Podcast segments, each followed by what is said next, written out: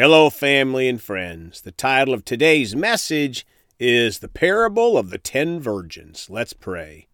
Father, we come with praise and thanksgiving, hungry for what you have today, ready to receive, to be a doer of your word, not just a hearer. We come, Father, expecting more. And Father, we thank you that we'll receive it in the precious name of Jesus. Amen. Well, folks, the Holy Spirit prompted me a few times since yesterday's message to talk about the ten virgins in Matthew 25. We can learn so much from this passage about being ready and hopefully none of us missing heaven.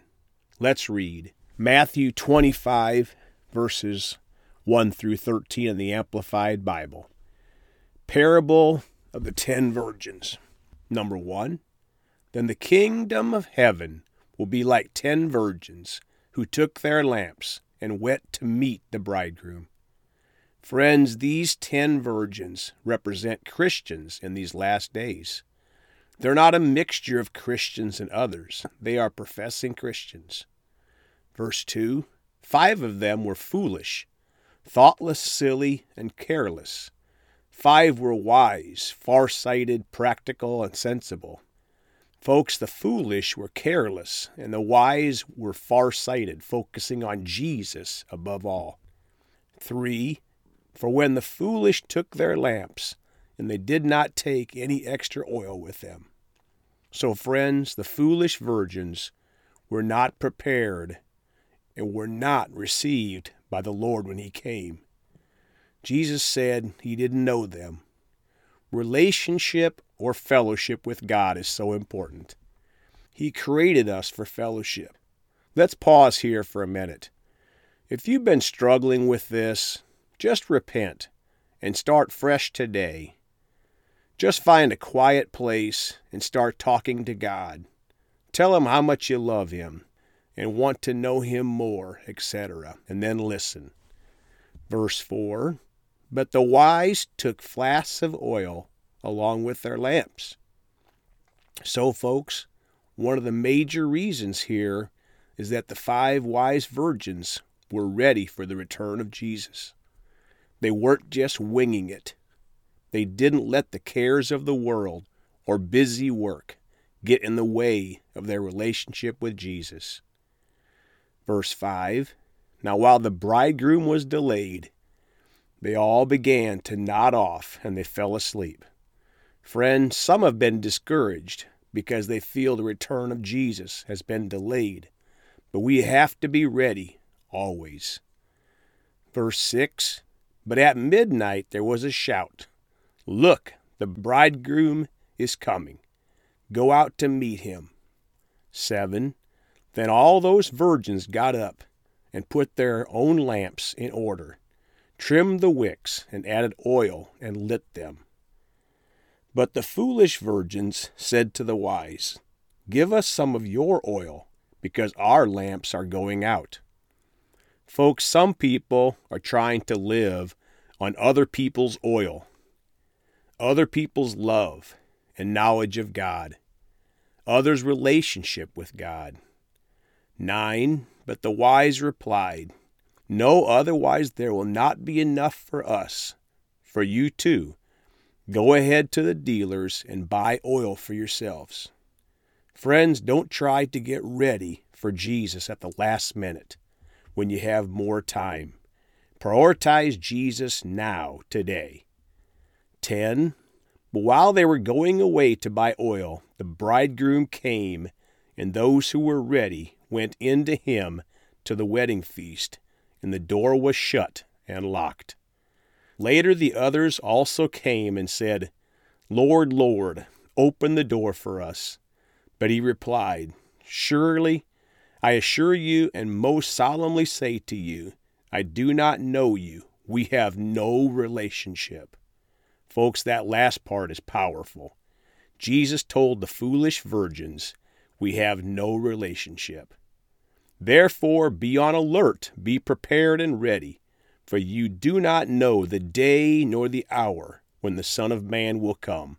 My friends, no one knows when Jesus is coming, The signs are here that it could be any day, but maybe it's 10 years or 50 years. We have to be ready. Here are a few additional discussion points from this parable. Number one, folks, one of the things that wise Christians will do is walk in the love of God, loving God first and loving others, even those we don't like. Number two, Romans 5 8. But God demonstrates his own love toward us that while we were still sinners, Christ died for us. God is love.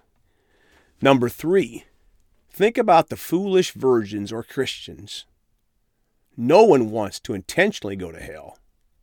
But so many get caught up thinking they're going to heaven based on their works, such as casting out devils, tithing, feeding the poor, etc. Although those are good works, it should be motivated by love and not, not to be seen or to receive a tax cut or try to get God to love you. You know, He already does.